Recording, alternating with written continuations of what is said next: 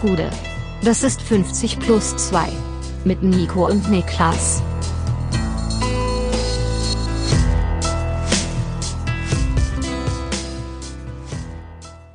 »50 plus 2 Champions League Spezial. Mein Name ist Nico Heimer und bei mir sitzt der Mann, der sagt, Inlineskater sind eine Gefahr für die freie Gesellschaft. Niklas Levinson. Nee, das stimmt so nicht, denn ich äh, hatte eine sehr bewegte Inlineskater-Jugend, kann man sagen. Ja? Ja. Wir waren Mitbegründer damals des Sports Inlineskater Fußball. Oh, Weil wir hatten ja nicht viel. klingt, klingt ja, aber Inlineskates immerhin. Wir hatten ja nicht viel, aber Wir haben uns einfach nur runde Steine an die Füße geklebt. Wir hatten gar nichts. wir hatten nicht viel, aber wir hatten Inlineskates. Ja. Und was wir gemacht haben damals ist äh, Inlineskater. Und dann haben wir gar nicht einen Fußball gehabt, wir hatten nicht viel, ähm, sondern äh, eine Nuss. Also so eine Auch Kastanie. noch was richtig Kleines, was sich zwischen den Reifen verfangen Ja, könnte. Kastanie oder Oh, sowas. Und äh, haben, mit, haben, haben damit dann Inlineskater Fußball gespielt. Also, Okay. Äh, das waren gute Zeiten. Und äh, gab es da Verletzungen erwähnenswerte? Nee, eigentlich nicht. Also wir hatten alle, wobei irgendwann haben wir unsere Schoner ausgezogen. Man war ja anfangs noch so eingepackt, dass man Ja, sowohl ja. die Knie als auch die Ellbogen mit diesen Schonern Wichtigste hatte. waren ja eigentlich die auch. Handgelenke, hat meine Mutter immer gesagt. Ja? Die bricht man am schnellsten, ja. Das war wohl, hat Mhm. sie wahrscheinlich einmal irgendwo gelesen und dann hat sie gesagt, Handgelenke, aufpasse da. Das ist eingespeichert für den Rest meines Lebens, Handgelenke aufpasse. Ja, aber so ist es bei mir auch. Auf jeden Fall. Das ist das Gefährlichste. Aber ja, das war, das ist meine Inlineskater-Zeit gewesen. Ich bin auch, nie ich war, gefahren. ich war ganz guter Inlineskater, ganz gut, weil Mhm. ähm, ich dachte dann eigen, irgendwann dachte ich, okay, jetzt ist ja dann der normale Schritt von ganz gut zu sehr gut. Ich hatte äh, ganz normale Straßen-Inlineskate, also Ja. mit den großen äh, Reifen. Habe gesagt, jetzt mache ich mal einen Drop-In in so eine 4 Meter Halfpipe, was soll schon passieren? Und ich habe mir wirklich, ich glaube, ich war noch nie so nah daran, mir einen Knochen zu brechen, wie in dem Augenblick die Hüfte. Äh, ich hatte auf jeden Fall eine blutunterlaufene Beule für so sechs Wochen an, auf der rechten Hüfte. Das ist eine der Sachen, die ich in meinem Leben mich nie getraut habe, irgendwo in der Halfpipe zu gehen. ich habe es einmal gemacht. Ein Also, Weil einziges ich Mal. kenne auch Leute, die das einmal gemacht haben und einmal probieren wollten. Ja. Und es ist meistens damit geendet, dass man voll auf die Fresse geflogen ist. Also, und zwar wirklich nicht, nicht, sondern wirklich rein und die Füße direkt schneller als der Rest des Körpers und weg mit ihnen und äh, dann auf die Hüfte. Ja, das, das ging schnell schief. Wir wollen heute mit euch ein bisschen über, nee, eigentlich nicht mit euch, weil ihr könnt überhaupt nicht äh, mitreden Mitreden, an der nee. Stelle. Aber wir wollen über Champions League sprechen. Und bevor wir über die deutschen Vereine reden, will ich von dir wissen, wie hast du United gegen Gala wahrgenommen? Weil, ich kann es kurz einordnen. Ich habe das Gefühl, und da können wir gerne Gala-Fans auch schreiben, das war richtig big, big für diesen Verein. Ähm, mein Friseur hat sich gestern, hat gestern über nichts anderes gesprochen, ist großer Gala-Fan. Ich sollte ja sogar, sogar dir dann gefragt, kennst du einen United-Fan? Hab ich gesagt, ja, ich kenne einen. Richtig Grüße aus von einem Gala-Fan. Also so weit war er auf- an dem Punkt. Ein United. Ja, einfach. Er hat mich gefragt, ich bin reingegangen und äh, neuer Friseur, muss man sagen. Hier direkt nebenan. Ich bin reingegangen und das erste, was er mich fragt, sagt, guckst du Fußball? Habe ich gesagt, ja. Hat er gesagt, hast du United gesehen? Sagt er, sag ich ja. Dann sagt er, ich bin Gala-Fan. Es war so, als hätte er Applaus erwartet von mir. Ich habe hab, hab ich ihm auch gegeben. Habe ich ihm gegeben. Und wie gesagt, irgendwann kam die Frage, ob ich einen United-Fan kenne. Und äh, der war auf jeden Fall over the moon. Über Ja, ich musste Spiel. auch zurückdenken an meinen äh, Uber-Fahrer, der auch großer Gala-Fan war und Masturbationsbewegungen gemacht hat im Auto. ähm, Ja, okay. der, der auch darauf geschworen hat, dass es die beste Galatruppe sei seit vielen, vielen Jahren. Und dann, das würde ich sogar unterschreiben. Also, Mhm. ich habe mit ihm darüber gesprochen und für mich ist das die beste Galatasaray-Mannschaft, an die ich mich erinnern kann, seit die damals in der Champions League, glaube ich, sogar bis ins Viertel- oder Halbfinale kam. Ähm, Ja, das ist das aber war, auch schon eine Das Ecke war das her, Jahr, oder? wo die Schalke rausgehauen haben. Im Viertelfinale, glaube ich. Da war das? Schalke im Achtelfinale Valencia geschlagen. sowas? Mit Verfan noch, ja, irgendwie sowas um den Dreh. 0910 könnte das gewesen sein. Ja. Ähm, vielleicht noch ein bisschen später. Und äh, da hat äh, im Viertelfinale Galatasaray damals Schalke rausgeworfen. Und äh, das ist so das erste Mal seitdem, dass ich die so präsent auf dem Schirm habe und draufschaue und sage, ey, das ist eine echt gute Mannschaft. Und die haben auch wirklich gut gespielt. Ja.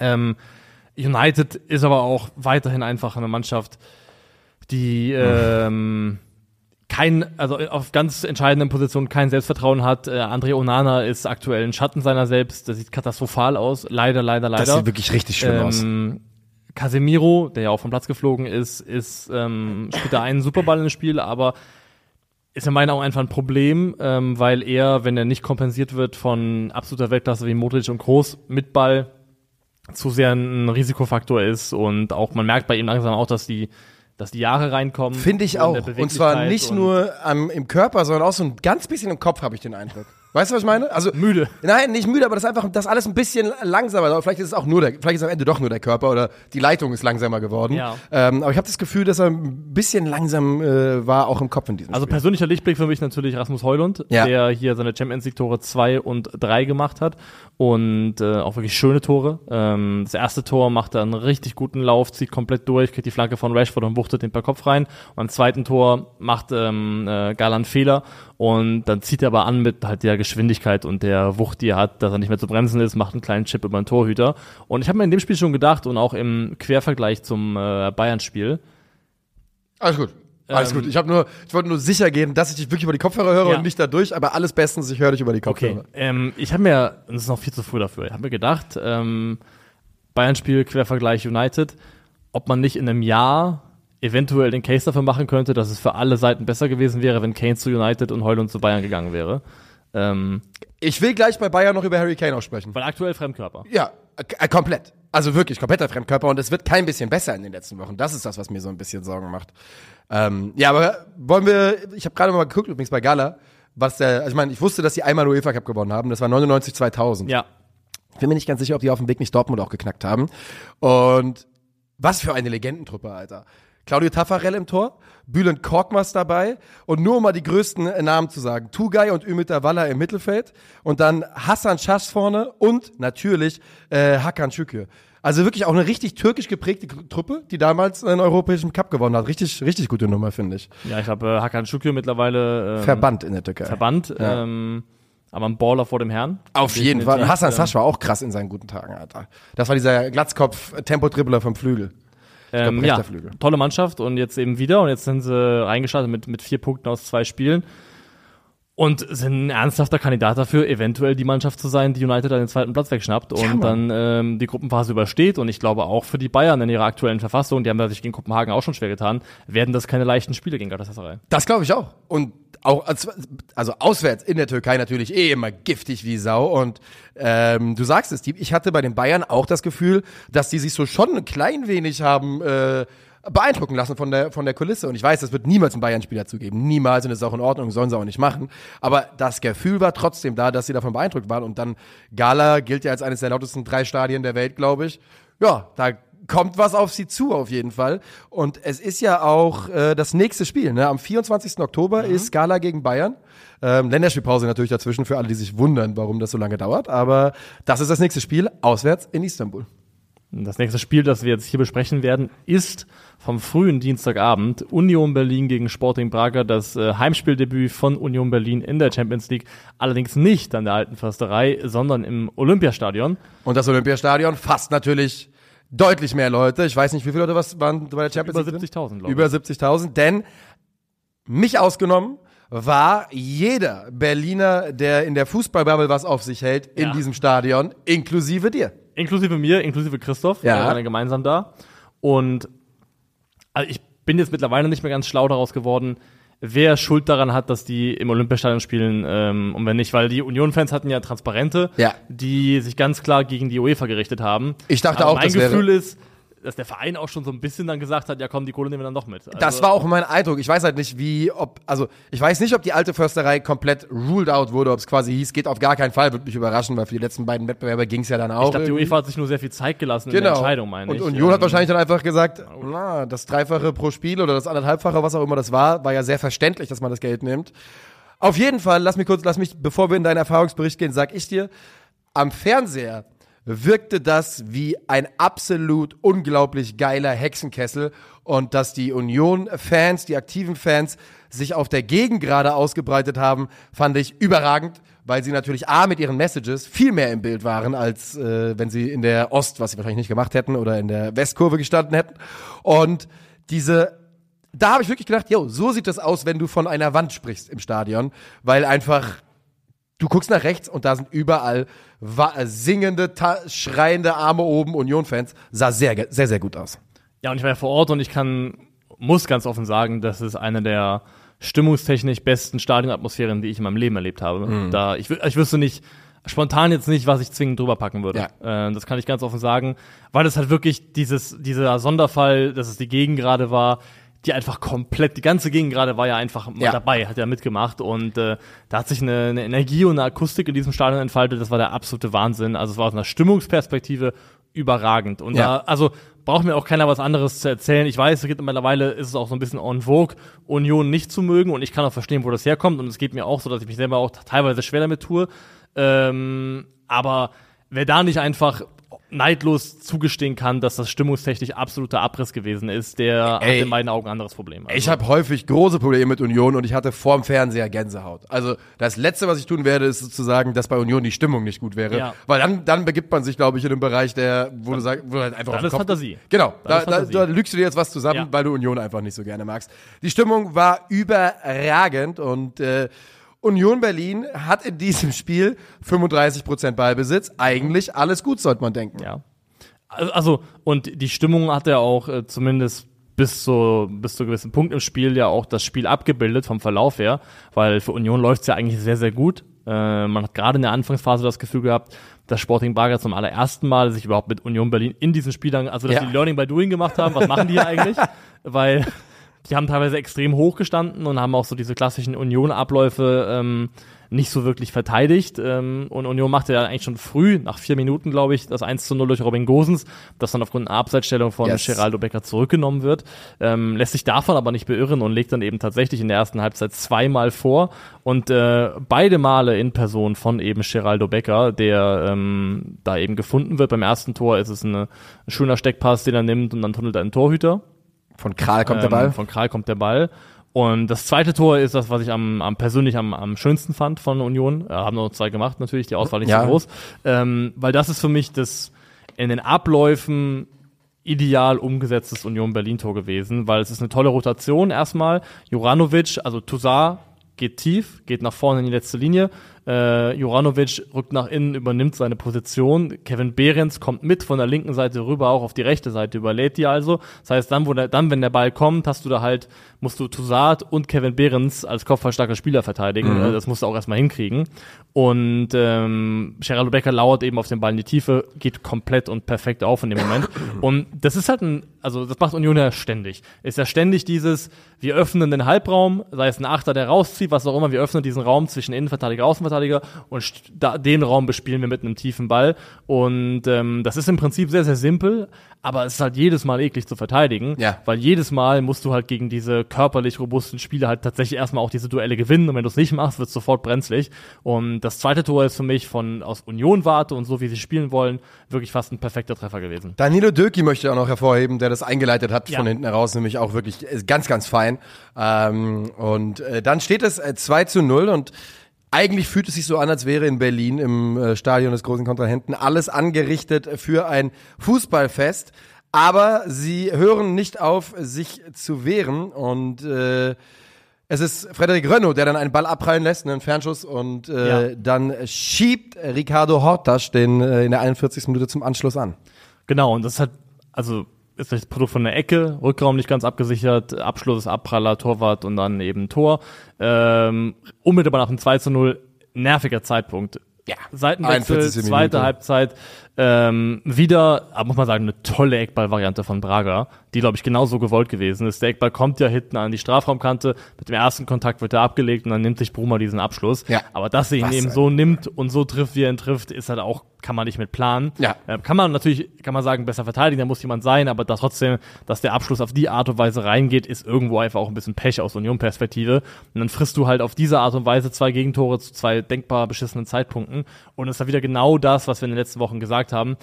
Gefühlt alles, was in dem letzten Jahr Union Be Berlin passiert ist, was für sie gelaufen ist, eben diese Tore machen zu wichtigen Zeitpunkten, aus wenig sehr, sehr viel machen, genau das fressen sie alles gerade. Also auch in dem Spiel hier, finde ich. Du sagst es, hast es gerade eben schon mal kurz gesagt, natürlich ist da im Rückraum zu viel Platz, aber dass halt Bruma den so trifft, naja, das kann man dann auch nicht einkalkulieren. Und die, für mich ist es dann hinten raus eigentlich Union, die drücken, Ja. die Alarm machen und die versuchen, dieses Spiel einzutüten und dies auch das wäre schon okay gewesen. Also es ist ja, es ist ja so ein bisschen wirklich auch ein Spiel von Phasen. Ne? Ähm, nach dem 2 zu 2 ist Braga ja wirklich mal für 10, 15 Minuten am Drücker und äh, drücken Union ihr Spiel Das auf. hat gearbeitet bei Union, Ja. dieses, dieser Ausgleich. Genau, ja. hat also ja verständlich. Ne? Du verspielst ein 2-0 vor dieser Kulisse und dann fangen sie sich aber wieder, zeigen wieder mal, was das für eine moralisch grundsolide Truppe ist und dann kassieren sie in Minute, was, 90 plus 4? Ja. Durch André Costa aus dem Rückraum das 3 zu 2 und es ist natürlich unglaublich Ja, bitter. der XG in der zweiten Halbzeit ist 1,27 Union, 0,36 Braga. Und ähm, da dann eben rauszugehen mit 0 zu 2 Toren aus der Halbzeit ist extrem bitter. Also muss man wirklich sagen, Union hatte einfach sehr viel Pech gehabt. Das ist auch so ein bisschen das Gefühl von das klassische Champions League Lehrgeld, das gefühlt jeder Verein, der da zum ersten Mal dabei ist oder zum ersten Ja. Mal seit langem Union dabei ist, zahlt richtig muss. Lehrgeld. Union zahlt es gerade richtig. Ähm, bei Braga möchte ich nochmal hervorheben, weil es ja so ein bisschen auch äh, einer meiner akt aktuellen Lieblinge ist, mein neuer Skiri, äh, Al-Musrati, der, wenn man ihn zuschaut, wirklich äh, ein ganz fantastischer Sechser ist. Ähm, ich finde elegant auch in seiner Spielweise.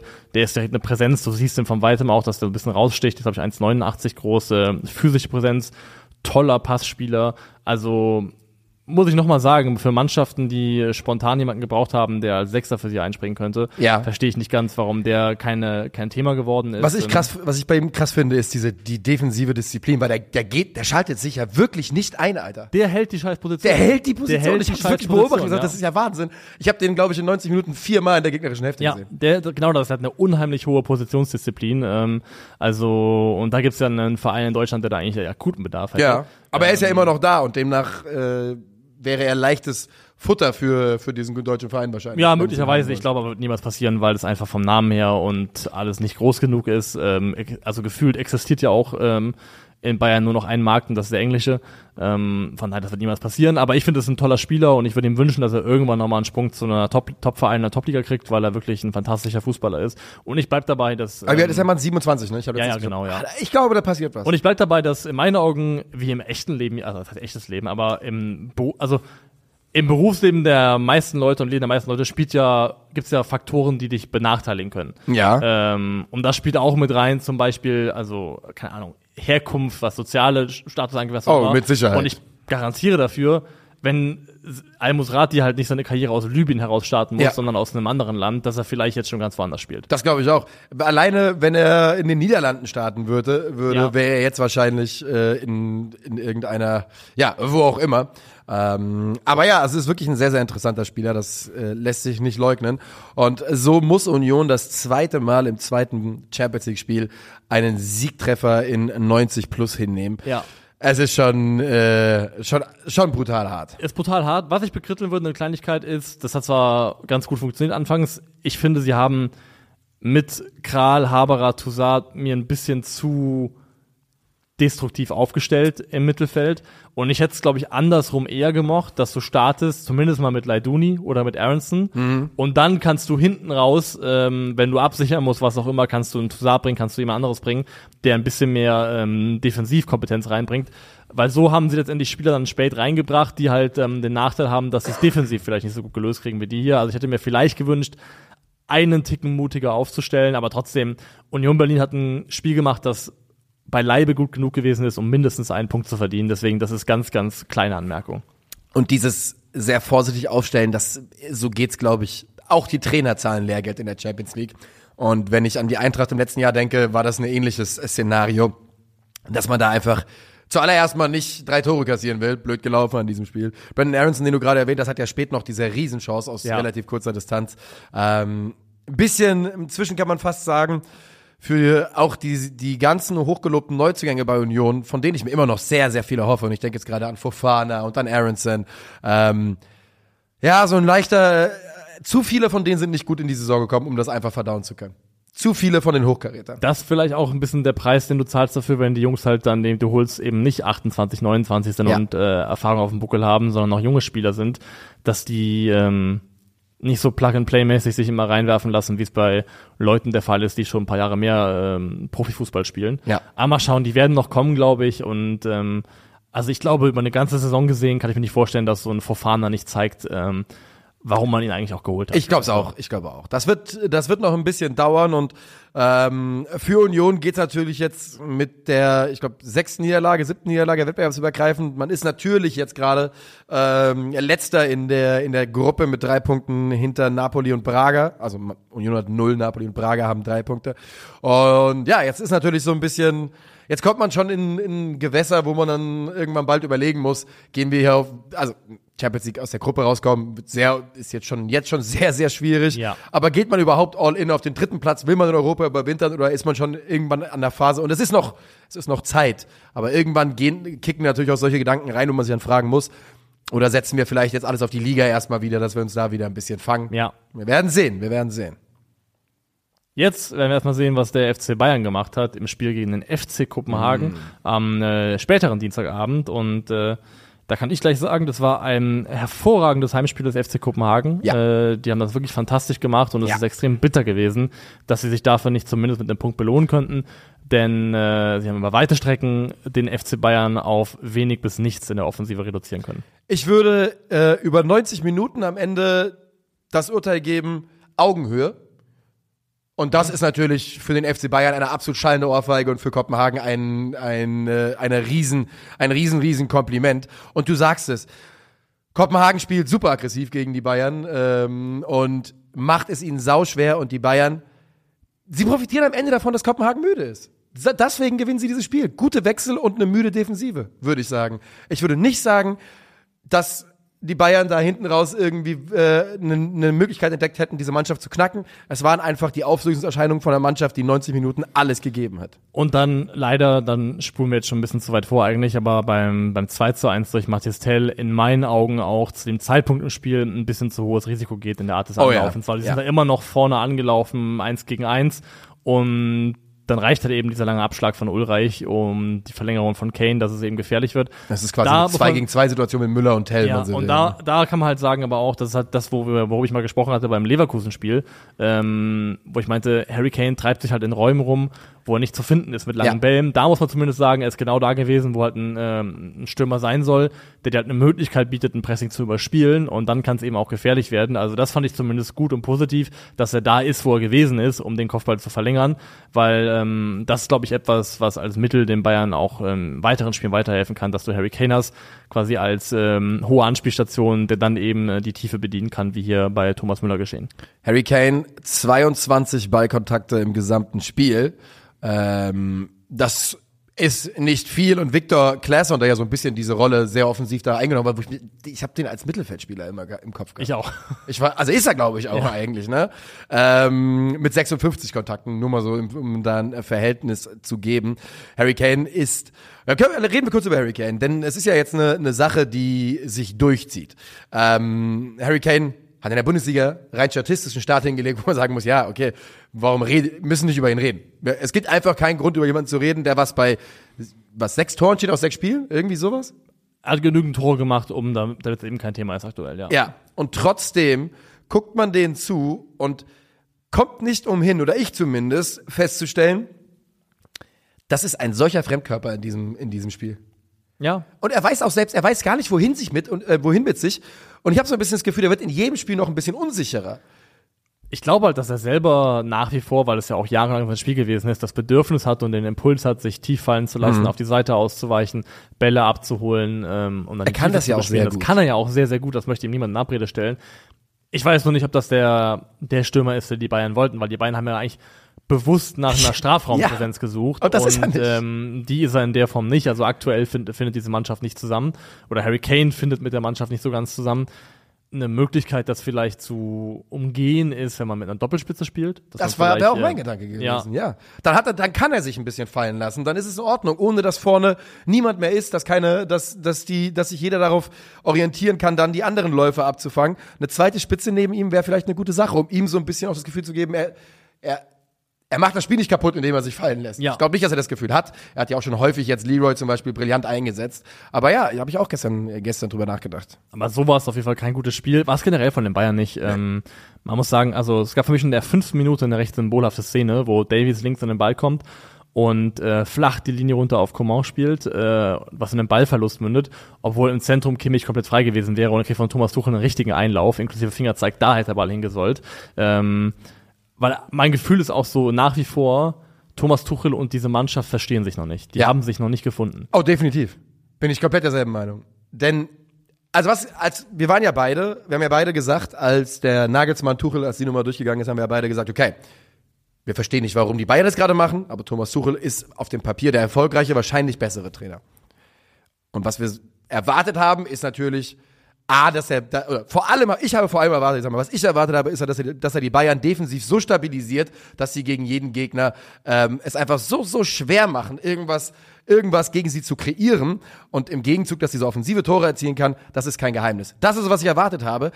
Und man kann nicht sagen, dass er den Bayern in irgendeiner Form Defensive eine unglaubliche Stabilität gegeben hätte. Der hat in meinen Augen fast die Bayern in keinem In- Bereich nennenswert besser gemacht. In gar keinem. In welchem denn? Ja. In allen wichtigen Statistiken sind sie schlechter als unter Nagelsmann. In allen. Durch die Bank.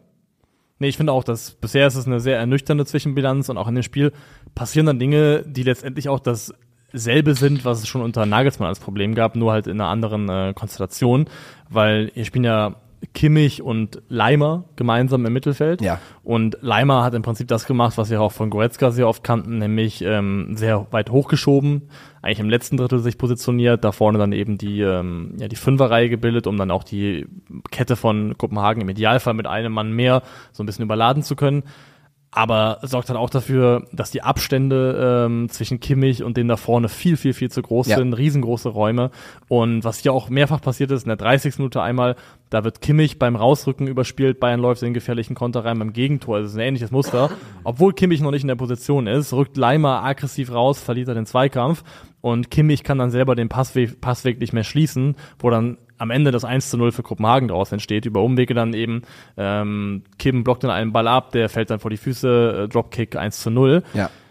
Da muss ich ganz ehrlich sagen, das ist dasselbe Problem, was man unter Kimmich und Goretzka hatte, wie das von der Dynamik her miteinander wirkt. Das funktioniert und harmoniert einfach nicht. Und ähm, bei Kimmich muss ich, habe ich auch da nochmal krass gesehen, finde ich. Es tut mir leid, aber Josua Kimmich hat nicht die, äh, die defensiven und auch nicht die athletisch-körperlichen Voraussetzungen, um den Sechser so zu spielen. Hat er einfach nicht. Der, also, der, der kommt zu spät, er ist nicht schnell genug, dynamisch genug, um, um Lücken äh, zu schließen beim Ja. Rausrücken. Also in meinen Augen ist es so klar mittlerweile, dass Kimmich das in der Form nicht spielen kann, dass ich gar nicht verstehe, warum man das überhaupt noch in der, in der Art und Weise versucht, auf den Rasen zu bringen. Wer es auf jeden Fall auch so nicht spielen kann, ist Konrad Leimer. Das war eine unglaublich schlechte Leistung. Äh, 37 Ballkontakte, 11 von 19 Pässe, das sind 58 Prozent. Eins von neun Duellen gewonnen, 15 Ballverluste, vier Fouls. Boah, das war, das lief überhaupt Es nicht hat, Gegen, es hat einen Gegenball äh, Monster, aber darüber hinaus dann eben auch hat er auch seine Limitierungen. Ja. Ähm, Man, liegt, man sieht ja auch alleine von dem, von der Statistik, ich meine, klar ist Joshua Kimmich derjenige, der den Ball bekommen hat und der mit dem Ball dann äh, den Angriff aufbauen soll. Aber auf, bei ihm stehen 61 Pässe und wir wissen auch, das ist nicht mal viel für einen Bayern-Mittelfeldspieler. Äh, Im Gegenzug hat 19 von Konrad Leimer. Der ist komplett am Spiel vorbeigelaufen und wenn er drin war, hat das falsch gemacht. Ja. Also ich glaube auch, dass natürlich das auch ein bisschen gewollt war, dass Leimer so weit hoch steht, dementsprechend Natürlich. weniger involviert ist. Ähm, aber auch bei Kimmich, dass es so wenig ist, finde ich, liegt auch daran, das kann man auch mal loben, dass Kopenhagen das gegen den Ball sehr, sehr gut gemacht hat. Sie sind äh, weiter vorne, wenn die Bayern tief aufgebaut haben, in einem 4-3-3 angelaufen, wobei die drei vorne halt äh, zwei haben, die beiden Äußeren haben die Innenverteidiger angelaufen und der zentrale Spieler hat im Prinzip Kimmich zugestellt. Also Kimmich wirklich immer aus der Gleichung rausgenommen. Und wenn die Bayern dann ein bisschen weiter nach vorne gekommen sind, sind die beiden vorderen Anläufer auf die Seite ausgewichen. 4-5-1. Abstände unheimlich eng gemacht, unheimlich schwierig gemacht, da durchzuspielen. Ähm, was die Bayern versucht haben, was so ein Muster war, was mir aufgefallen ist, ähm, der Ball raus auf Masraui äh, kam immer wieder, ähm, rechts auf Masraui und Leimer hat dann Läufe gemacht, äh, so schräg diagonal nach vorne, die im Idealfall einen direkten Passweg ins Zentrum öffnen sollten. Also dass Masraui eine, eine Linie hatte zu Kane, zu Musiala ins Zentrum rein, hat hier und da mal funktioniert. Masraui hat mir Ähm, eigentlich eh ganz gut gefallen, muss ich sagen. War für mich einer Ja, der besseren der, Bayern-Spieler. der ist noch einigermaßen positiv aufgefallen, würde ich Ja. auch sagen, dass das jemand ist, der da ähm, dieser Wendung verdient hat. Ähm, das hat hier und da geklappt, aber allgemein fand ich, sie haben halt Kimmich zugestellt. Die Innenverteidiger ähm, haben von Bayern Kim und äh, Upamecano in meinen Augen viel zu konservativ gespielt. Da ist keiner mal irgendwie ins Dribbling gegangen, ist mal ein paar Meter vorgerückt, hat jemanden gezwungen, auf ihn rauszugehen, den Raum zu öffnen. Ähm, und Die Ich mein, erste, das gerade die erste Halbzeit war ein riesen Ballgeschiebe. Das war einfach nur. Es war auch furchtbar Das war hier anzugucken, dieser, dieses U, der Ja, das, das U des Todes war mal Das wieder bei Bayern Todes, am. Start. Ja, ja. Ähm, das Verrückte ist ja sogar, dass die Bayern, dass wenn man sich die, die Heatmaps anschaut, die Jungs schon sehr hoch gestanden haben, aber eben genau aus dem Grund, aus dem du gerade gesagt hast. Das war halt einfach nur in den Phasen, in denen der, in die, den Kopf, in den Kopf mal gesagt hat, macht doch, Alter, ihr könnt eh nichts machen, dann schiebt Ja. Ball halt mal ein bisschen rum. Viel, viel Erfolg damit. Übrigens ein Spieler, der überhaupt nicht positiv aufgefallen ist in dem Spiel, aber den ich einfach von der Mentalität liebe, ist wirklich Mo Eliounussi. Das ist ein geiler Typ, Alter. Ich finde den so nice. Der hat da von seiner Flügelposition acht oder neun Zweikämpfe genommen, hat die meisten davon verloren. Aber der ist, dem ist es wirklich, ich glaube, dem ist es egal, wenn er sich einen Fuß bricht, wenn die Mannschaft drei Punkte holt. Ich finde den, irgendwie bin ich großer Fan von dem. Wühler. Ist er wirklich, das ist ein richtiger Wühler. Wühler. Ähm, ja. jedenfalls kommen die Bayern aber, nachdem sie in Rückstand geraten, kommen sie zurück. Sie ähm, gleichen aus durch, kann man sagen, eine Einzelaktion von Jamal Musiala, der da Oh, wieder, eine brutale Einzelaktion. ja, der wieder mal beweist, dass der Ball auf magische Art und Weise an seinen Fuß gehört Ja. und sonst irgendwo hin. Ja. Ähm, weil auch da hätte man meinen können, der musste eigentlich weg sein. Der war weg, der war, Er war weg, er war ja. weg, aber er hat ihn immer noch und nimmt dann den Abschluss, der mittlerweile, würde ich fast sagen, so ein bisschen Trademark zugekriegt, weil das hat mich sehr an das Tor gegen Köln auch erinnert. Ja. So diese scharfen Abschlüsse ins lange Eck, flach, ähm, die sieht man bei ihm häufiger. Macht da den Ausgleich und dann ist es eben spät im Spiel, ähm, kommen die Bayern noch zum Führungs-, zum Siegtreffer, äh, in Person von Mathis Tell eingewechselt, Thomas Müller auch eingewechselt. Ähm, wie gesagt, das war der lange Abschlag Ulreich, ähm, Kane verlängert den Ball, Thomas Müller macht das sehr, sehr clever, stellt einmal die Schulter rein. Im ersten Augenblick dachte ich, es wäre faul. Im Live-Bild dachte ich, es wäre faul von Thomas Müller. Ja. Ich dachte wirklich, die Hunde ist zurück. Aber der äh, Kopenhagen-Verteidiger, der natürlich da blöd abprallt, hat es gut aussehen lassen wie faul, sagen wir es mal so. kriegt er aber nicht den Freistoß. Thomas Müller bleibt sehr, sehr cool, äh, verzögert und verzögert, nimmt Matthias Tell mit und er nimmt den Abschluss dann auch sehr, sehr gut. Er sieht auch selbst, dass er die, der Schuss für ihn nicht aufgeht. Er, gibt, er, er kann das nicht abschließen und wartet dann auf Matistel. Und er macht das 2 zu 1. Das ist wieder mal Matthias Tell, der als, äh, als Joker hier sticht für die Bayern. Dann hat er hinten raus sogar Kopenhagen noch echt gute Möglichkeiten. Ja. Vor allem das fast Eigentor, wo Sven Ulreich wirklich alles zeigen muss.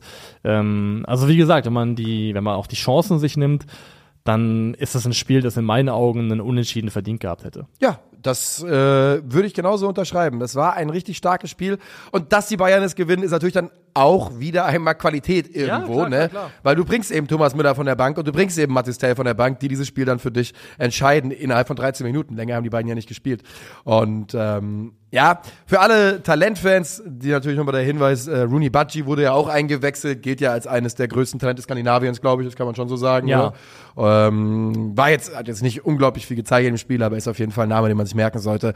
Ist ja auch inzwischen schon ein regelmäßiger äh, Torschütze in der, äh, wie heißt sie, Superliga einfach in Dänemark? Ja, Ja. Auch ein Riesentalent ist der 18-jährige äh, Noah Sasa von Kopenhagen. Der hat jetzt hier nicht gespielt, Mhm. aber den erwähne ich nur, weil ich muss nochmal nachprüfen, weil der eventuell tatsächlich einen Nikolai Müller gemacht hat. Der Oh hat nein. sich, äh, also Oh gibt nein. den Verdacht, dass er sich beim Torjubel das Kreuzband gerissen hat. Ah, Ja, das, der springt so im Jubelsprung und sieht richtig, wie das Knie durchdrückt. Also, äh, Nikolai Müller hat ja letztens nochmal gesagt, ich gehöre definitiv zu den drei dümmsten Verletzungen der Fußballgeschichte. ja, Hat er natürlich recht mit. Bei Thomas, ich habe mir bei ihm übrigens inzwischen gedacht, bei Nikolai Müller, gut, wir wissen nicht, wie diese Karriere gelaufen wäre ohne den Kreuzbandriss. Man hat ja auch, glaube ich, vier Länderspiele immer gemacht, Ja. Nikolai Müller. Aber diese Verletzung macht seine Legacy größer, als sie ohne die wäre. auf jeden Fall. Es ist Also, einfach so. Der hat damit einen Platz Ja. in den Fußballbüchern. Ja, genau. Also nicht den Platz, den er wollte vielleicht, aber er hat einen Platz. Er hat einen Platz. Ähm, ja, zu den Bayern nochmal abschließend. Sie kommen wieder über einzelne Momente individueller Qualität, aber in der Spielanlage wirkt das meistens immer noch sehr, sehr ratlos, sehr, sehr Ja. ideenlos und dass das immer noch das, also, dass es mehr, es mehr nicht zu zeigen gibt aktuell nach einem halben Jahr Thomas Tuchel als das, das ist schon sehr besorgniserregend und enttäuschend und aktuell stimmen die Ergebnisse, damit können sie sich arrangieren, aber ähm, das ist wirklich ein Burgfrieden, der nur von den Ergebnissen getragen wird, weil dahinter ist nicht viel aktuell. Ja, du hast absolut recht. Und das ist für mich eine Situation, wo man auch, es kann ganz schnell gehen in der Bundesliga. Dafür haben wir dieses Mal in Ja. der Spitze zu viele starke Mannschaften. Und es kann so ruckzuck gehen, dass du da sechs Punkte dahinter bist oder sowas. Wir, wir, werden's, wir werden es sehen. Übrigens auch im Kader stand Oskar Heulund bei Kopenhagen. Das ist der Bruder. Brother. Ja, es gibt zwei Brüder, äh, Ja, genau. Emil, und Oskar. Oskar, richtig. Hab ich ich habe es gerade erst Die rausgefunden. ähm, auch beide sehr talentiert sein sollen. Also Ja. mal schauen, was die noch machen. Ja, Oskar hat auch schon äh, im ersten Champions League-Spiel sein Debüt gegeben, über eine Minute. Ja. Wir gehen weiter.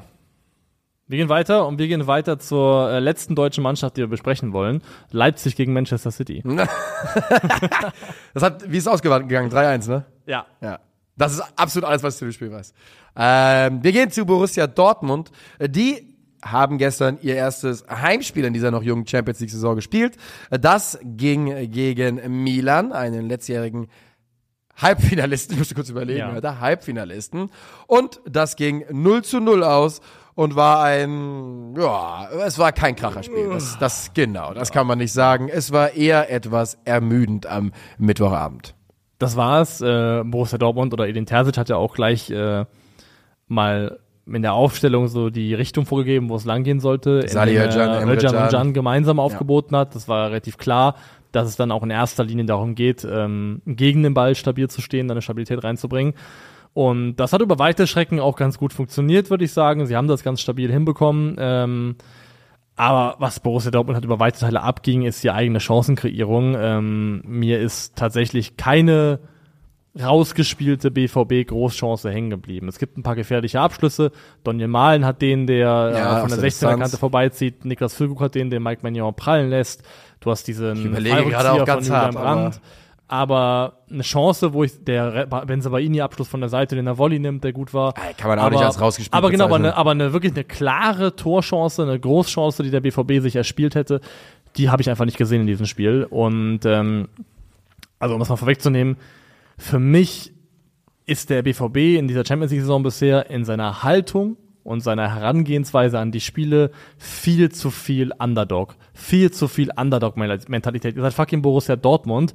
Ähm, der BVB-Anspruch muss in meinen Augen, der ist ganz klar gewachsen aus den letzten zehn Jahren, muss sein, egal wie die Gruppe aussieht, die Gruppenphase der Champions League zu überstehen. Ja. Und ähm, dafür spielt diese Mannschaft in meinen Augen viel zu vorsichtig, viel zu konservativ und ja, verhält sich einfach, finde ich, oft in den Spielen wie eine Underdog-Mannschaft. Wir erinnern, wir erinnern an dieser Stelle nochmal kurz daran, dass natürlich das erste Spiel gegen, gegen PSG, wenn man über dieses Thema redet, in meinen Augen wirklich fast schockierend war, Ja. wie, man, wie, sehr man sich da reingestellt hat. In diesem Spiel ähm, versuchen sie zumindest mehr. Sie kriegen nicht mehr auf die Reihe, sie versuchen aber mehr.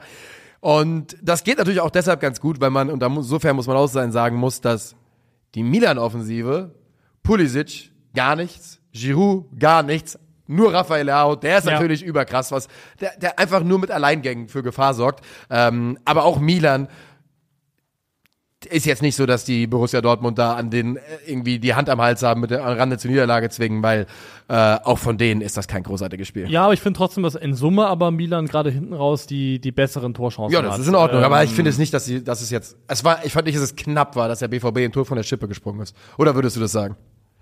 Ach, es gab schon so Momente. Es gibt äh, im Strafraum spät diesen Chukwueze-Abschluss, der am langen Pfosten vorbeigeht knapp. Du Stimmt. hast, es gibt ähm, vor allem vorne die eine Situation, die kein Abseits war, wo Giroud und Theo sich gegenseitig behindern, der ist sonst safe drin. Und Ja. es war kein Abseits, weil irgendein Dortmunder noch ganz weit vorne stand. Du hast den, äh, die, den, den Pulisic-Abschluss aus der Drehung auf Kobel gerade, Ja. wo Leao Ja, eigentlich stimmt, den Doppelpass gerne gehabt hätte. Also wie gesagt, ich finde, wenn es um die konkreten Chancen geht und auch Möglichkeiten, die sich im Strafraum Mehr Dortmund, wurden, ja. habe ich Milan leicht vorne. Nicht, Ja. nicht weit. Ich finde das am Ende in Ordnung, dass es 0 zu 0 ausgeht. Aber wenn du mich fragst, welche dieser beiden Mannschaften war tendenziell einen Ticken näher dran, ähm, handfest was zu erspielen und auch ein Tor zu machen, dann ist es in meinen Augen zumindest Milan gewesen. Mhm. Ähm, und ja, das, das stört mich einfach und mich stört dann auch im Wechselhalten von, bei Wechselverhalten von Edin Terzic. Dass Will ich auch drüber reden. Weil, Irgendwann musst du Özcan Can auflösen in meinen Augen. Ja. Also, erst, also das ist Und, und was, was mir wirklich überhaupt, ich, ich finde es toll, dass Yusuf, Yusufa Mukoko äh, reinkommt, aber Sebastian Aller ist doch in so einem Spiel wirklich nochmal eine Waffe, äh, den spät zu bringen. Der, der ist ja scheinbar jetzt gerade wirklich komplett außen vor. Und auch so Spieler wie Gio Reyna, von dem ich ja wirklich beileibe kein Fan bin, aber genau in so einem Spiel würde ich Gio Reyna bringen. Weil Gio Reyna auch einen sehr, sehr guten Track Record hat als Einwechselspieler. 100%, Sehr das ist ein oft, Unterschied. Also, der als, macht was. Als Joker wirklich nochmal einen Impact gehabt. Und ich verstehe da, also ich verstehe erstens nicht, warum der Erste, der rein darf, Karim Adeyemi ist. Ähm, weil er hat nichts dafür getan, Nee. hat dann, dann im Spiel selber nichts, Nichts, dafür getan, nichts. ist absolut, ist eine absolute No-Show. Also gehört in meinen Augen nicht in die Nähe von der Startelf und aktuell auch nicht in die Nähe von den ersten beiden Wechseloptionen in der Offensive. Nee. Ähm, Einer der ganz, ganz großen Verlierer dieser ähm, Saison bis jetzt. Bisher auf jeden Fall. Ja. Bino Gittens kommt dann rein, der hat den einen oder anderen guten Moment. Felix Mecher hat einen guten Moment, wo er einmal um zwei Leute herum aufdreht und dann mit Dynamik reinzieht. Was ich halt finde ist, du hast gegen PSG das erste Spiel verloren. Ähm, du spielst zu Hause gegen Milan. Du weißt, ähm, in dieser Gruppe sind deine Heimspiele sind dein größtes Fund. Die Heimspiele sind die, du Ja. gewinnen musst. In meinen Augen musst du irgendwann halt wirklich sagen, okay, wir müssen dieses Risiko gehen. Wir lösen Özcan Can auf und versuchen aus dem Mittelfeld heraus, aus der Zentrale heraus nochmal ein bisschen mehr Gefahr, ein bisschen mehr äh, spielerische Qualität reinzubringen. Um das dann nicht zu tun und daran bis zum Ende fast festzuhalten, das ist in meinen Augen einfach ein bisschen Angst hast im Fußball. Ich glaube, dass, ich glaube nicht, dass dir da irgendjemand widersprechen wird. Das ist, sie haben wieder, in der Champions League ist das scheinbar gegen die größeren Vereine, das ist halt die Herangehensweise. Und meine Prognose dafür ist, dann werdet ihr nicht sehr lange Champions League spielen. Nee. Die ist nach zwei Spielen jetzt auch gar nicht mal mehr so heiß. Ähm, das, sie sehen nicht aus wie eine Mannschaft, die es sich verdient, weiterzukommen in der Champions League, finde ich. Mm, Bisher auf jeden Fall nicht. Bisher nicht. Das ist zu wenig. Ich verstehe auch nicht, dass Niklas Füllkrug Dortmund dann nach dem Spiel ein gutes Spiel attestiert und sagt, sie wären die bessere, überlegene Mannschaft gewesen. Das, das sehe ich persönlich nicht. Wie gesagt, ich finde es relativ ausgeglichen mit leichten Chancenvorteilen für Milan. Ähm, aber es ist einfach vorne zu wenig gewesen. Es gab auch Momente, in denen was gegangen wäre. Bei der Füllkrug-Chance, wo Füllkrug den Abschluss nimmt zum Beispiel, da habe ich auch das normale Screenshot auf Twitter gepostet. Da ist eigentlich ein sehr guter Moment, wo Marco, Marco Reus ähm, Fikayo Tomori aus der Innenverteidigung rauszieht und ein Riesenloch ist bei Milan zwischen Theo und zwischen Ciao. Und äh, Donny Malen und Julian Brandt erkennen es beide und starten beide in dieses Loch rein. Mats Hummels spielt Stimmt, leider den Hummels Pass in die Tiefe nicht. Äh, aber wenn der kommt, ist es eine Riesenmöglichkeit. Ähm, ich weiß noch nicht, ob es eine Frage ist von, hat es nicht gesehen in dem Moment, nicht der genug geschaltet Oder sich nicht getraut. nicht getraut oder ob das einfach so ein bisschen auch die Anlage ist, einfach konservativ, konservativer zu sein, nicht so sehr ins Risiko zu gehen. Ich weiß es nicht. Aber, Aber auf der kleinen anderen Seite Momente, haben sie ja in der abgelaufenen. Saison schon manchmal wild nach vorne gespielt, auch mit, mit sehr, sehr äh, vertikalen Bällen, sehr schnell, phasenweise. Das solltest du Und, meiner äh, Meinung nach auch tun in den Ja. Momenten, weil du hast mit Hummels und mit Schotterbeck, äh, Genau, die Schotterbeck hat dafür. auch einen Spieler, der auch, einen- auch einen tollen Ball gespielt, einmal auf Julian Brandt, der dann schon aufgedreht ist, ähm, wo er das Mittelfeld überbrückt direkt. Du hast Innenverteidiger, die das können. Du hast Spieler, die das können, die diese Bälle spielen können. Ähm, Julian Brandt übrigens hat er auch noch eine gute Chance, falls du die vorher nicht aufgezählt hast. Der Fallrückzieher? Ja. wo seine Annahme nicht ganz sauber ist, sonst wäre der Abschluss gefährlich. vielleicht auch mehr draus, ja, das stimmt schon, Ja. ist richtig. Ähm, sonst habe ich nicht so wahnsinnig viel noch mehr zu bemerken, weil es auch ein Spiel war, in dem relativ wenig passiert ist. Ja. Beide Mannschaften haben sich gestresst gegenseitig eins gegen eins angelaufen und es hat auch ganz gut funktioniert. Also im Aufbau hatten dann beide hier und da ihre Problemchen. Ähm, die größte, oder auch was auch noch eine große Milan-Gelegenheit war, war gerade am Anfang, wo Pobega äh, durch ist, wo das Riesenloch aufgeht in der BVB-Defensive. Stimmt, ganz früh. Ähm, Ja. Und das ist halt auch einfach hintereinander. Sali Özcan aggressiv raus, Emre Can äh, aggressiv raus, Nico Schotterbeck raus auf Giroud. Niemand mehr da. Niemand mehr da, niemand mehr da. Und das hat auch so eine Frage von, wie stellst du eine Mannschaft zusammen? Weil das ist so, würde ich sagen, Mhm. Wenn- Spielertemperament. Ja. Und das sind alles drei Jungs, die den Impuls haben, nach vorne zu verteidigen. Und mindestens einer muss dann vielleicht die Positionsdisziplin haben zu sagen, ey, zwei von meinen Kollegen, die sind schon nach vorne. Vielleicht wäre es ganz gut, wenn ich hier diesen Raum halte. Und da kann man nur von Glück kriegen, dass Pobega so scheiße langsam ist, dass er eben dann von Mats Hummels sogar abgelaufen Ja, werden aber das, also das war ein, ein- das war mal eigentlich meine Lieblingsszene in diesem ganzen Spiel. Wie, Ma, wie Mats Hummels da den Sprint anzieht, weil du siehst ihm inzwischen auch an, finde ich, dass er einfach, du siehst, wenn du mir den, Der will nicht mehr sprinten. genau. Ja, also das ist inzwischen, du das nicht siehst, mehr. das ist wie wenn du bei, bei FIFA, wenn dein Spieler platt ist und du keinen Unterschied mehr merkst zwischen Sprint-Trigger und Normallaufen. wenn du mir den Umriss von Mats Hummels zeigst, ohne Trikot, ohne alles, kann ich dir, glaube ich, sagen, zumindest kann ich dir sagen, das ist ein alter Spieler. Das Ja. kann ich dir sagen anhand dieses. Ja, man anhand, sieht das, ja. das, Das sieht, ist- das, man sieht es, man sieht es. Und das hier ist ein Kompliment an der Stelle. Weil wie er das klärt, das geht überhaupt nicht besser mit der Athletik, die er hat. Das geht nicht besser. 10 von 10, perfekt gemacht. Aber man sieht es ihm einfach an. Nee, ja, wirklich, also das sieht, also, oh nee, wieder sprinten, Alter. Ja, oh. Wirklich, ich, hab, ich war der Meinung, dass ich seine Hüfte knacken gehört habe beim Anlaufen. Das war mein Eindruck.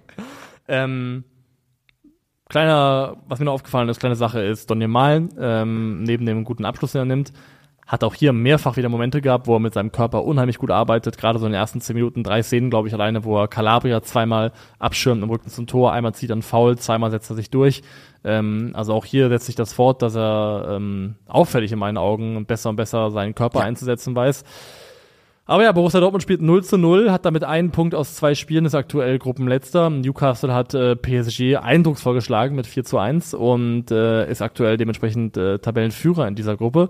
In Newcastle hat Dortmund gleichzeitig auch das nächste Spiel. Yo. Äh, das wird sehr, sehr schwierig und wird auch eins, wo Newcastle ich sah, sage, sah gut aus, sah abgezockt aus, sah clever aus. du darfst es nicht verlieren, würde ich Mhm. fast sagen. Wenn du es verlierst und einen Punkt aus drei Spielen hast, dann wird es, glaube ich, eng bis unmöglich, da noch dran zu glauben, dass die äh, weiterkommen könnten. Also ich glaube, mindestens ein Unentschieden brauchst du in Newcastle. Wenn ich wetten würde aktuell, würde ich nicht auf Dortmund wetten. Nee. In, und ich meine jetzt nicht nur aufs Nicht-Weiterkommen, sondern auch in dem Spiel gegen Newcastle. Ich wüsste, wer da mein Favorit ist und das sind nicht die Schwarz-Gelben. So, wie kann man festhalten. So, wir sind mit der Champions League soweit durch. Wo Ja. stehen wir zeitlich? Gehen wir noch zu den Tipps oder wollen wir noch mal einen Schlenker machen? Also ich würde sagen, wir tippen. Dann tippen wir. Ey, du, äh, du hast absolut recht. Wir haben heute viel zu tun an diesem wunderbaren Donnerstag. Bist du ready? Ja. Gladbach gegen Mainz am Freitagabend um 18.30 Uhr. Hoffentlich nicht um 18.30 sondern um 20.30 Nee, aber 18.30 diesen Freitag. Schon mal Vorgriff auf zweite Liga. ja. Ähm, äh, ist äh, Winterzeit. Boah, Gladbach gegen Mainz. Boah. 2-1. 2-0. Uh, ähm, Dortmund gegen Union Berlin. Ich glaube irgendwie, dass. Ah, was glaube ich? Ich glaube, Union holt sich da ein 0 zu 1. Ich glaube, Dortmund gewinnt 3 zu 0. Ich kann nicht pfeifen, scheinbar. Ich kann es echt nicht. Ich kann es eigentlich schon, aber scheinbar auch nicht mehr. Das, das ist bestimmt sehr, sehr schön. Ist das ASMR, liebe Hörer? Ja. Ich kann jetzt auf keinen Fall pfeifen. Ah. Du kannst pfeifen, ja. Okay. Leipzig gegen äh, Bochum. 5-1. Ich, dann sage ich 4-0. Okay. Äh, Augsburg gegen Darmstadt. Da machen wir Watchalong Einzelspiel. Da würde ich mir eher ein C abschneiden. Ähm, das geht aber 2 zu 1 aus, immerhin drei Tore. Ich gehe mit 2-2-1. Die Stuttgarter gegen die Wolfsburger. 1-1.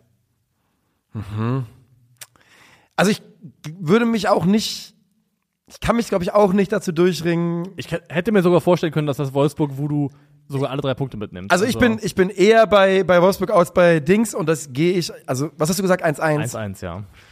Ah, Ich bin nicht glücklich mit dem Tipp, aber ich sag 2-2. Und dann haben wir ein Topspiel um 18.30 Uhr. Werder Bremen gegen Hoffenheim. I really prefer not to speak. If I speak, I'm in trouble. In big trouble. kann man doch keinem antun, das ist doch nicht normal. Ähm, ich, glaub, ich glaube, dass, Wieso ist Leverkusen gegen Köln nicht das Topspiel? keine Ahnung. Also, das tut mir zumindest irgendeine Form von aber könnte das vielleicht hier Gefahrendingsbums sein, 1830? Äh, Letztes Jahr war doch Revierderby, sogar 18.30 Ja, einmal. stimmt. Das gab's früher, diese Nummer. Ja. Ich sage, dass Hoffenheim Bremen fertig macht. Die werden die nicht abschießen, aber 0 zu 3 kann ich da schon sehen. Ähm, 2-1 Werder. Oh, das wäre big für Bremen. Dann haben wir eben äh, von dir schon äh, geteased Leverkusen-Köln. 3-0. 3-1. Bayern gegen äh, Freiburg. 3-0. 2-0.